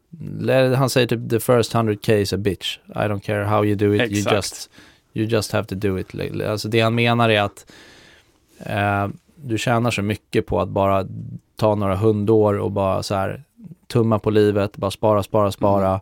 Eh, tills du har de där 100 000 dollarna. Därför då blir det liksom en snöboll som rullar lite mer av sig själv. Mm. Jag slutade, jag har inte sparat en krona typ sen min portfölj passerade runt 2 miljoner tror jag. För då sköter den sig själv. Ja. Ja. Något sånt. Mm. Men det kan vara liksom en miljon, det kan vara fem miljoner. Det beror lite Mm. på vad man har för ambitioner. Och Mm. Det beror jättemycket, det, beror ju stor, det spelar ju stor roll på liksom hur stor du vill att den ska bli och hur mycket du stoppar in. Alltså om du stoppar in 500 i månaden, då kommer det ju knappt göra någon skillnad alls när du har en miljon. Men om Mm. du stoppar in 50 000 i månaden, då kommer det fortfarande göra stor skillnad när du har 5 miljoner. Ehm, så det, det finns inget exakt svar sådär. Men Mm. Det handlar ju om att bygga upp snöbollen så snabbt som Ja. möjligt i Mm. början, för sen börjar den rulla av sig själv. Mm. Liksom. Så mycket stämmer in, eh, så mycket sa, fler saker som stämmer in på det där. Mm. The first eh, steps is the, is the hardest bitch lite. Mm. Alltså allt ifrån fettförbränning till att Mm. bygga bolag, till att spara, till vad det än är du vill skapa. Verkligen. Eh, sjukt bra. Verkligen. Samma sak här liksom. Tålamod och eh, lita på processen. Det är jävligt Mm. mycket klyschiga ord men det är, Och mod. Nej, men det är samma sak. Jag kan definitivt relatera när, eh, när jag jobbar med mina klienter av att eh, de måste lita på processen. Mm. Eh, För att vi ska kunna liksom bryta ett beteende, för Mm. att vi ska kunna prestera på en högre nivå eller för att vi ska faktiskt få fart på saker och ting. Mm. Så måste vi lita på det. För att har vi tränat på en, ett beteende eller flera beteenden som man märker att det inte funkar. Mm. Så för att vi ska kunna ändra på det så behöver vi tid Mhm. och vi behöver ha tålamod. Mm. Och vi Ja, men processen är, är ju allt. Eh, och eh, den är ju jättetydlig liksom. Jag tycker Rafael Nadal, eh, liksom en av världens bästa tennisspelare genom tiderna, han säger ju alltid det att han bara, jag skiter i vad, vad det står eller vilken, om jag förlorar en boll eller allt handlar bara om, om jag gjorde den här bollen bra, då Mm. vet jag att i längden så vinner jag. Ja, ja visst. Mm. Eh, och det är samma sak i golf. Alltså vad vill du helst ha? Ett svinbra slag som med otur går i vattnet eller ett svindåligt slag som studsar på ett berg ner i hål liksom. Mm. Mm. Mm. Alltså just då kanske du vill det, men i längden så är det de, de bra slagen för de kommer i längden generera bättre. Mm. Och det, det där är extra svårt i aktier därför att du kan säga att du slänger in 100 000 i en aktie och så ett år senare så står den i 200 000. Mm. Ja, men då är det så här, applåder, gud vad duktig du är. Fast Mm. egentligen så kanske det inte alls gick som du trodde att det skulle gå.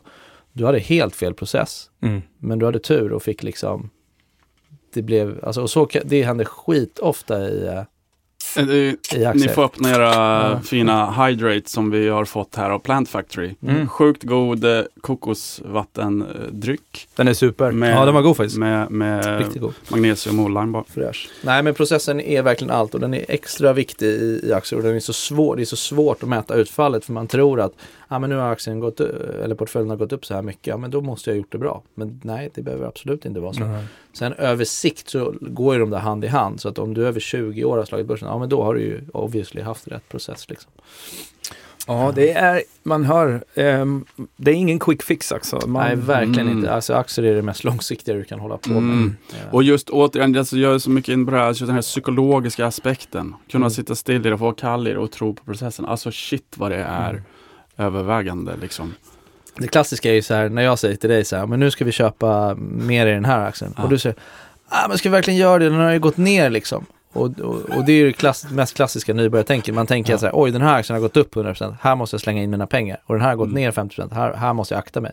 Mm. Men liksom, och så, det är klart att det kan ju vara så att det här har gått ner 50% för att det är ett skitbolag. Mm. Men det kan också vara så att det är ett jättebra bolag som det bara har varit lite brus omkring. Mm. Och helt plötsligt så kostar den här, du köper ju ändå ett bolag. Du köper ett bolag som har ett bolag, liksom, det är bara att du köper en liten del av bolaget. Mm. Eh, och helt plötsligt så kostar bolaget hälften så mycket, men det är samma bolag du köper. Mm. Förutom det här lilla bruset. Mm. Exakt. Eh, så det blir billigare Ja, liksom. ja. och, och som du säger också, eh, de jobbar åt dig. Ja, om du ska köpa en, om du ska gå på Blocket och köpa en Rolex. Mm.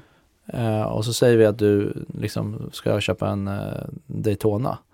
Och så säger du så här, men jag har inte råd med den här, jag ska köpa den om fem år. Ja, vad vill du helst? Att den liksom går ner 50% eller går upp 50% eller 100%? Då blir den dubbelt så dyr, men du köper ju exakt samma klocka. Du vill ju att den Mm. går ner och så bara, åh jävlar vad bra, nu fick Mm. jag den för, halva Mm. priset mot vad jag hade tänkt. Exakt så. Alltså du kör, det, alltså, värde är det du får pris är det du betalar. Och de där diffar väldigt ofta i aktier. Så du kan ha en aktie där värdet har stått still men, men, aktie, Ja. men priset har skjutit i höjden. Och det kan också vara tvärtom och det är de tvärtom förhållandena du vill hitta. Där Mm. värdet har gått upp men, men, eh, men aktiepriset har stått still eller gått ner eller Mm. inte hängt med. Mm. I längden så korrelerar ju alltid de där. Du kan inte ha ett bolag som går svinbra i 20 år och så har aktien gått skit i 20 år. Det går ju inte. Nej. Men under ett år kan det vara så att du har ett bolag som går svinbra Mm. eh, men aktien går skit. Mm. Då kan de helt, så på kort sikt så kan de ju helt icke korrelera liksom, Mm. gå ifrån varandra. Mm. Eh, Har du några sådana här nyckelgrejer då, förutom att de ska tjäna pengar, något annat att titta på för att, för att verkligen köpa bolag som de här, de här ska få, de här ska få ta hand om mina hårt besparade eh, pengar.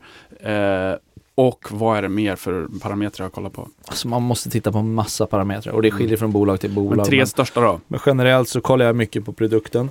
Alltså Mm. konkurrenskraften om jag tycker att det är Mm. liksom en produkt som jag tror kommer att sälja mycket mer och eh, stå kraftigt, stå stadigt Mm. Mm. eh, när konkurrenter försöker slå dem. Mm. Så produkten är viktig. Ehm, så kultur, människor, ledning, ägare. Mm. Vilka är människorna? Mm. Ehm, och hur sköts det? Ja. Det är viktigt för det är ändå så här. Man brukar säga så här. På kort, jättekort sikt, på dagen, då är det bara sentimentet som styr. Det är bara liksom, det är liksom hur omvärlden, vad, vad omvärlden, eh, ja, hur den styr priset. Mm. Eh, på ett års sikt, då är det ofta då multipeln. Det är lite liksom känslan kring bolaget. Nu är det håsat eller det är bäsat eller Ja. ja. Eh, och då spelar det jättestor roll då multipeln, alltså det vill säga hur mycket man värderar bolaget i förhållande till vad de tjänar eller vad de Ja. omsätter Mm. och sådär. Eh, men på eh, fem års sikt, då är det ofta vinstutvecklingen. Så att för det, i slutändan så handlar ju allt om att köpa ett bolag för att tjäna pengar. Mm. Mm. Eh, så att på längre sikt, på, sju, på fem år då, då är det liksom, då är det vinstutvecklingen som Mm. korrelerar mest med aktieutvecklingen. Men på väldigt lång sikt, då är det ju faktiskt människorna. För att det är människorna som i slutändan kommer göra så att det här bolaget fortsätter vara konkurrenskraftigt, fortsätter utveckla nya produkter. Eh, för om tio år så kommer man inte sälja exakt samma sak som man gjorde eh, för tio år sedan. Nej, du måste adaptera. Ja, man måste adaptera eh, och anpassa sig Mm. ut efter förutsättningar och ut efter ko- konkurrenter och Mm. där vill du ha ett starkt team. Mm. Eh, och för mig som är så, alltså, så långsiktig så spelar det roll. Mm. Eh, så det tittar jag mycket på. Eh, och så såklart, det många glömmer, det är ju värderingen. Det är ju halva grejen. Du kan köpa ett skitbolag. Du kan Mm. köpa ett riktigt jävla skräpbolag och tjäna massa pengar.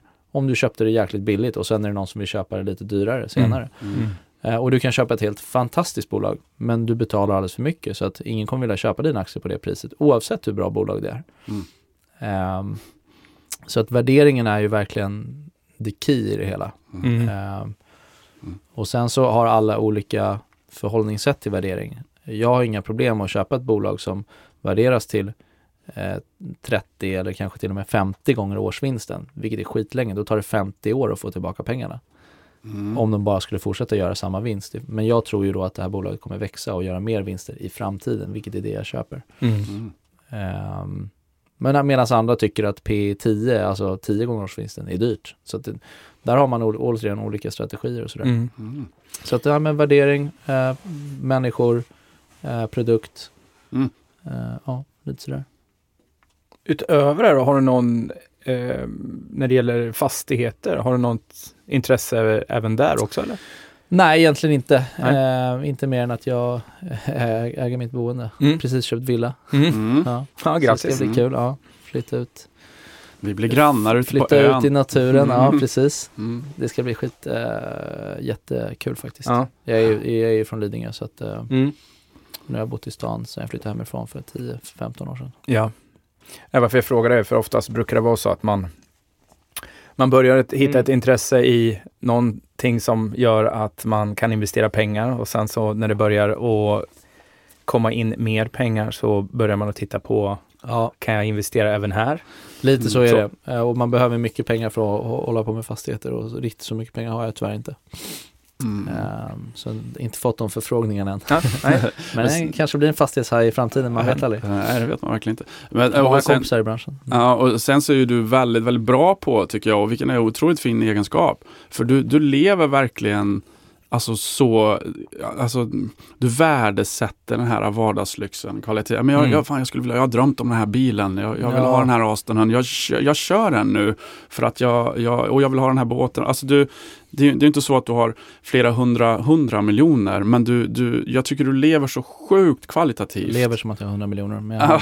jag ja, men Typ. lite så. Det är, jag är ju lite, jag sa väl det i början, lite livsnjuterkämpe Mm. på, på Twitter. Men jag tycker det är så fin Eh, balans. Och eh, det handlar ju verkligen om balansen. För jag är verkligen inte en sån som förespråkar att man bara ska sprätta sin lön. Det är det absolut dummaste man kan göra. Mm. Men det näst dummaste, det är att Mm. bara lägga pengarna på hög tills man dör tycker jag. Ja. Eh, vilket är sjukt många som gör. Ja, jag vet människor exakt. som har 100 miljoner plus på kontot Ja. som tycker att det svider att gå på ICA.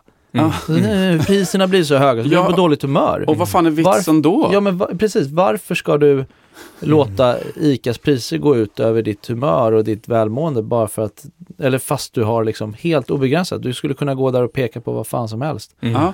Eh, Men det kanske är den här jävla folk- rädslan. Ja men det måste vara någonting sånt som sitter och det är bara det här procenten Ja. kanske och, och, ska bara tjäna annars är det inte bra. Mm. Och det är då blir det så osunt på något sätt. Då blir det som en, vilken stress som helst. Men jag undrar om det kan vara också precis som alltså, man har tagit med sig någon annans generations... Ja, men det Den finns nog olika många- delar i det där. Men jag tror att det handlar om det kan handla om att man, man vet ju hur mycket det har krävts för, Mm. att, för att bygga upp de Ja. där, den där förmögenheten. Mm. Vad man har offrat. Ja, vad man har Mm. offrat för att, faktiskt, för att faktiskt bygga upp den. Redovisningsbyrån Siffror.se. Här finns inga dumma frågor. Vill du veta mer? Siffror.se. Det som händer då är att man har ju också, jag tror man har vant sig lite vid, vid det statet. Att så här, Exakt. jag ska spara, jag ska inte bränna de här pengarna för Mm. att, och så glömmer man att så här, man glömmer från början varför man faktiskt ville ha de här pengarna. Mm. För Mm. de är ju möjligheter. Exakt. Eh, och eh, det är klart att jag kan, eh, även om jag hade haft en miljard så hade jag kunnat notera att jävlar vad det har blivit dyrt med kött. Men jag Mm. behöver inte störa mig på det. Jag kan ju fortfarande njuta av den där köttbiten och liksom, Mm. Ja. medan vissa är så här helt liksom, ja, det spelar ingen roll hur mycket pengar jag har, jag skulle aldrig betala så mycket för en köttbit. Nej, men då får du äta lite mindre gott kött liksom och, och så får du köra lite mindre bekväm bil och så får du sova i en lite sämre säng och så får du resa lite sämre och så här. Vadå om du har en miljard, varför inte bara resa privat och varför inte mm, Varför inte liksom Ja. leva så jävla Nej. nice du kan? Ja, men det låter Eh. verkligen som att det är, det, sitter i beteendet tror jag. Mm. Otroligt mycket beteendet och, Mm. och, och det här auto, autopiloten i det. Du Fredan har en väldigt bra grej tycker jag när vi pratar om sådana saker om vi ska göra vissa grejer och, och, och du kallar det, det är happy money Tommy. Ja, men lite så. Alltså, de pengarna som du investerar eller köper, det, det kommer tillbaka på något sätt. Man behöver på något sätt ha en, en, en, en positiv energi till det. Mm. Eh, Så att det inte blir att man går omkring och är lack of hela tiden. För då är det det som du går och tänker på. Och det, jag, jag satt och tänkte lite grann när du berättade om det här. Det, det finns ju säkert både kvinnor och män, men det är en sån här klassiskt, man har en jätte, jättefin bil som står i garaget som man går ner och tittar på och putsar på. Mm. Men man kör den aldrig. Nej, För att, exakt. så det är liksom så här, har du, Mm. men är du inte ute och kör med den då? Ja. Nej, nej, men nej, nej, det gör jag inte. Nej. Och det är faktiskt, det är faktiskt sant att det finns de som, nej men den här samlar jag bara på. Det här är bara ett, Ja, hur många exempel som helst. så det finns massa sådana här Nej, just, och sen ska man ha respekt för att alla är inte, liksom, man ska absolut inte köpa en sportbil för att andra tycker att man ska köpa en sportbil eller liksom eh, Nej. köpa, Exakt, köpa exakt. fina möbler för att någon Nej. annan säger att de är Alla fina. vill inte eller, samma sak. Ja, nej, exakt. Så, och, och, och, och jag tror att det finns en korrelation med att de som vill bli rika för att de inte vill jobba eh, och de vill bli rika för att de vill eh, sprätta massa pengar. Eh, de har ju det beteendet och de blir oftast inte rika. Medan de som i liksom naturligt gillar att jobba, de älskar sitt jobb, de älskar att bygga sitt Mm. bolag. Det är där Mm. de vill lägga 100% av Mm. tiden. Mm. De blir rika. Mm. Och sen så att de blir rika, det är bara liksom en bonus eh, som de inte behöver. Då kan de investera i något annat kul bolag. Det är det de tycker är kul. Mm. Och det tycker jag, det ska man ha respekt för. Det som, det som är märkligt, det är de som vill göra saker och de har Mm. så jävla, de har alla möjligheter att göra dem. Men de gör dem inte bara för att de är liksom Mm. rädda för att göra sig av med pengar. Mm. Ja. Alltså det är väldigt få människor, alltså när du har byggt upp den här snöbollen och den blir stor, säg att du har 100 miljoner, det går Mm. nästan inte att stoppa den. Eh, om du, framförallt om du är duktig på att förvalta dem. Eh, och din, liksom, hur snabbt dina pengar växer, det, det, det går så snabbt i förhållande till vad det bränner så att du hinner inte med att utveckla det Nej. du gör, eh, eller liksom, du hinner inte bränna pengarna till slut. Ehm, och, eh, och det är väl fine, men så länge man gör det man vill. Men just det här när man inte vågar, eh, för folk är så, folk blir liksom beroende av den där intjäningen Mm. Mm. och att se snöbollen växa. Mm. Eh, så det är få som liksom bränner av det de tjänar och det är Mm. ännu färre, jag vet typ ingen som faktiskt bränner allt de tjänar plus börjar bränna av snöbollen. Jag vet typ aldrig hört talas om någon som så här, nej men han hade 500 miljoner förut men nu har han 100 för han har levt för 400. Det hade varit rätt klint. han, ha- han hade 500 mi- Mm. miljoner när han var Mm. 40 och sen när han dog när han var 90, då hade han Mm. 100. För han Mm. brände 400 Mm. plus allt han tjänade under tiden. Mm. Det hade varit rätt klassigt. Ja, men sen så finns det ju sådana som kommer till det sent, känns det som, lite äldre. Ja, men då stora. fattar man liksom, Ja, och då blir det ofta att de typ välgörenhet Ja. eller nå- någonting sånt känns det som. Och Mm. det, som sagt, alla är inte som mig och älskar sportbilar och eh, lyx och flärd liksom. Och det ska man ha full respekt för. Mm. Eh, och de ska, jag tycker, det är de, jag ska säga majoriteten som håller på med sportbilar och sånt, de gör ju det av fel ändamål. Folk fokuserar så jävla mycket på vad andra tycker. Och jag ska Exakt. köpa den här bilen för att alla Mm. andra tycker att det är den Mm. fetaste bilen. Exakt. Ja, jag ska åka till det här resmålet för att alla andra tycker att det är det coolaste Mm. resmålet. Kan jag berätta om det för alla? Mm. Och så, så spenderar de halva resan på att fotografera sig själva Precis. stranden. Man bara så här, men hallå, ska inte du njuta av det här liksom? Eh, Eh, det är ju det fel, men däremot så de som, alltså om jag får liksom, jag själv köper en Ferrari för att jag har haft det som dröm i hela mitt liv. Mm. Eh, och för att jag älskar bilar, det är det bästa jag vet liksom. Och det är en helt orimlig utgift i förhållande till vad jag tjänar. Jag tror inte att det finns någon som kör en så dyr bil i förhållande till vad den tjänar som jag. I hela Sverige alltså, typ. Eh, men jag har drömt om det hela mitt liv och det är därför jag gör det. Inte för att liksom, jag ska åka ner och torrgasa på Stureplan liksom. Nej, exakt. Och du jobbar jävligt hårt för det, ska sägas också. Ja, men det har jag Ja, gjort. Och det är för att jag vill tjäna de där pengarna och kunna men- göra de där Ja, men grejerna. du, du jobbar hå- hårt för målet Mm. och, och det är därför det är så jävla fint och det, du har ett väldigt stort hjärta där. Exakt. Um, AE, tänk på ett djur. På ett djur? Mm. Okej. Vad är det för djur? Isbjörn. Isbjörn, coolt. Det har vi inte haft Fredan. Nej, det har vi faktiskt inte haft. haft. Uh, Fredan har eh, en bok som heter Djurets språk. Mm. Uh, Säg lite vad... Um, Jag såg någon, eh, något klipp på någon isbjörn på Instagram i, igår morse tror jag det var. alltså? Mm. De är så enormt stora. Alltså de är typ dubbelt så stora som en vanlig björn. Är det så? Ja, ja, de är mycket, mycket större. Ah, shit. shit. Det är nämligen så här att eh, djurens språk, eh, alla de här djuren som finns i den här boken har ett visdomsord. Mm. Och eh, vi brukar fråga gästen om ett djur. Och så vill vi dela ett visdomsord som du kan ta med dig härifrån idag. Mm. Isbjörn. Ur en stark gemenskap föds starka individer. Min gåva till dig är att vara självständig. Mm. Här handlar det om att erkänna ditt beroende av andra för att själv bli stark. Och eh, det var ju ganska intressant. Eh, det var faktiskt jag som droppade självständig Mm. till dig. Mm. Eh, Verkligen. Det var ett ganska bra visdomsord tycker jag. Ja, Och och sen tänkte jag på dig, relationer och vänner. Du har ett väldigt fint eh, eh, vänskapsgäng runt Mm, dig. verkligen, de är fantastiska. Mm. Många. Mm. Otroligt många och många olika. Ja. Är väldigt mycket fina mm, människor från olika håll, vilket, vilket är ett tecken på att när man var på ditt bröllop i, i Frankrike i höstas, så, så ser man eh, också vilken, ja, man ser av människorna som är där för dig Mm. och er, hur, hur ja, men det säger lite om personen. så att Stor säga. kärlek. Mm, Mm. Precis, och det, det, det genomsyrar. Sen tycker jag det är fantastiskt att du kör ditt alter ego och aktieentreprenören och Mm. fläden på sidan. Men det finns ett otroligt stort hjärta bakom, vilket jag tycker är så härligt. Och varför du också får, eh, du är en av två som har full insikt i, i min eh, single crown som jag har på kontot. Liksom. ja. Full, fullt transparent i kontot till dig. För Ja, att men jag, vet om det går åt helvete då ska jag bli privatekonom. Ja, exakt. Sitta och kolla på folks konton. Och... exakt. Eh, du, har du något så här citat eh, eller någonting som du gillar som du vill dela? Eller? Ja, men du sa väl något där, den där eh, Charlie Munger. Jag Mm. gillar det här citatet dock som det är någon sån här stor Twitter-profil i USA som håller på med aktier och sparande och han, han, har, han säger en grej som jag gillar som fan och det är, jag tror att det är If you're not happy building wealth, you won't be happy wealthy.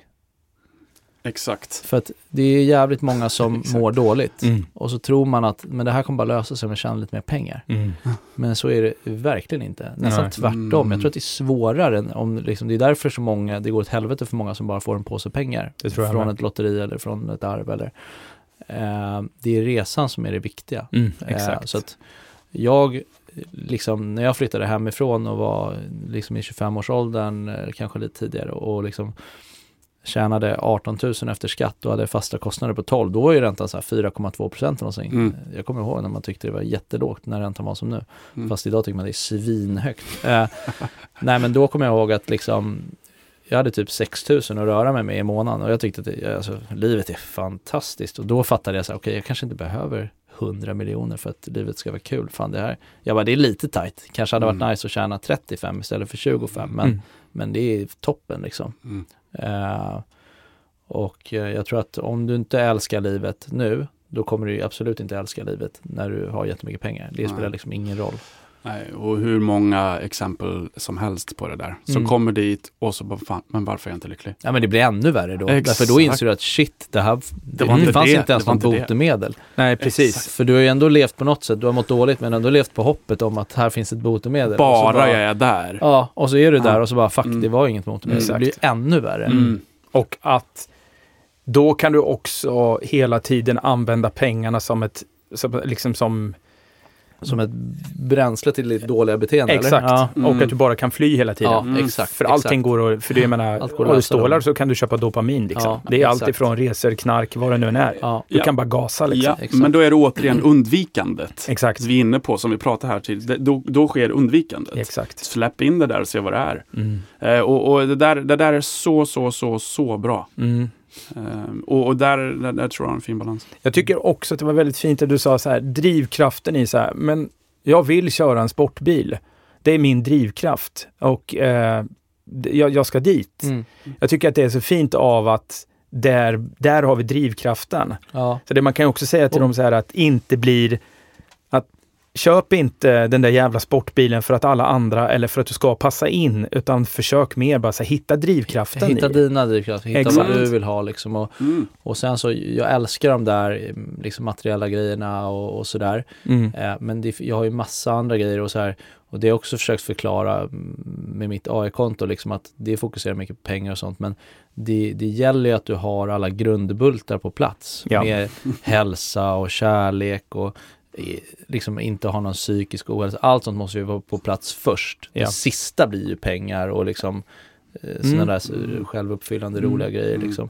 Det blir liksom det sista steget. Eh, och, eh, och det är också, eh, jag tror att sp- sportbilar och sånt, det blir liksom, det är liksom sista steget på något sätt. Eh, ja, det är ännu viktigare med tid också skulle jag säga. Det är nästan Mm. det viktigaste med pengar. Det, lite med tid. ja, så. att du får, har du pengar, då har du möjlighet att köpa din frihet. Mm. Mm. Och nu tycker jag att det är skitkul att jobba. Alltså det är, inte- Mm. det är inte det. Jag vill Mm. inte liksom tjäna pengar för att jag ska kunna slippa jobba. Eh, men jag kanske inte vill jobba 50 timmar i veckan som jag har Nej. gjort typ i Mm. 15 år. Nej. Jag kanske vill jobba 25 timmar i veckan. Mm. Och jag kanske vill ha en lite friare roll utan 20 anställda. Mm. Så det kanske skulle bli liksom en helt kreativ roll och så får man in en ny vd. Ja. Men idag har inte jag råd med det, för Nej. jag behöver min lön. Ja. Men hade jag haft eh, x antal miljoner på kontot Mm. till så hade jag, då hade jag kunnat ta ut lön därifrån och så hade jag kunnat ha en mycket friare roll och liksom jobba halvtid eller något sånt och så ehm, det är ju också en, en målsättning. Och allt kom, får du ju, allt det får jag pengar. Du kan aldrig köpa hälsa och, och, Exakt, det är också sånt, men- investeringar du måste men göra. som sagt, det är ju alltid det viktigaste, Mm. såklart. Och folk tror att så här, att jag inte tänker på det. Men vad fan, det är liksom, det är självklart. Och jag har redan löst de bitarna. Jag har en fantastisk fru, en fantastisk, liksom, ehm, jag hade ju, ja, ni fattar. Ja, ja, det är ja. fint. och den Äh. gränsen är ju väldigt olik för alla. alla Återigen, Mm. det, det kanske inte är så långt bort som många kanske tror heller. Nej, nej. Om man tittar på vad är det jag vill få? Vad, vad skulle jag göra om jag hade då i det här fallet mer pengar? Jag är frisk, jag är hälsosam, jag mår, jag mår bra med, med mig själv, jag har bra relationer och bra människor runt mig. Okej, var ligger den här lilla smärtgränsen för att jag ska bli mer eh, fri med min tid eller Ja. kunna resa eller uppleva det jag vill leva. Den kanske inte är så jävla långt bort. Jag tror det är bra också att sätta sig och göra en sån liten lista. Mm. vad, Mm. vad vill jag verkligen ha i livet? Så Ja. Vad är mina viktigaste liksom, grejer? Eh, utöver de här självklara såklart. Mm. Eh, men eh, eh, det är skit, det är ju liksom, eh, och de flesta har ganska låga krav. De flesta Mhm. kanske vill ha en, en liten villa någonstans Mm. eh, där de kan bo med sin familj liksom. Mm. Vill kunna äta gott, kanske resa en eller två Mm. gånger per år. Mm. That, that's it. Mm. Och så är man skitnöjd där. Och det är ju Mhm. hur bra som helst. Ja, visst. Mm. Men men Ja, du måste fortfarande nå dit. Ja, det, är inte, det är inte självklart. att- Framförallt om du som mig född på Lidingö, då är ju villorna dyra liksom. Då Mm. måste du slita lite för att komma dit. Ja. Mm. Eh, och eh, ja, nej, men det skiljer Mm. sig som fan. Jag brukar prata mycket med vår gemensamma kompis om det. Mm. Och eh, han har ju mycket lägre, han har ju fortfarande ganska höga, han vill, ha- han vill ha ett skärgårdshus typ och en fin båt och en fin bil typ. Mm. That's it. Mm. Sen är Mm. han svinnöjd liksom. Mm. Han är typ där. Eh, Medan jag är så här, jag vill ha en yacht på 40 meter gärna. Eh, skulle gärna köra privatjet, inget måste. Eh, lite högre krav liksom. Ja.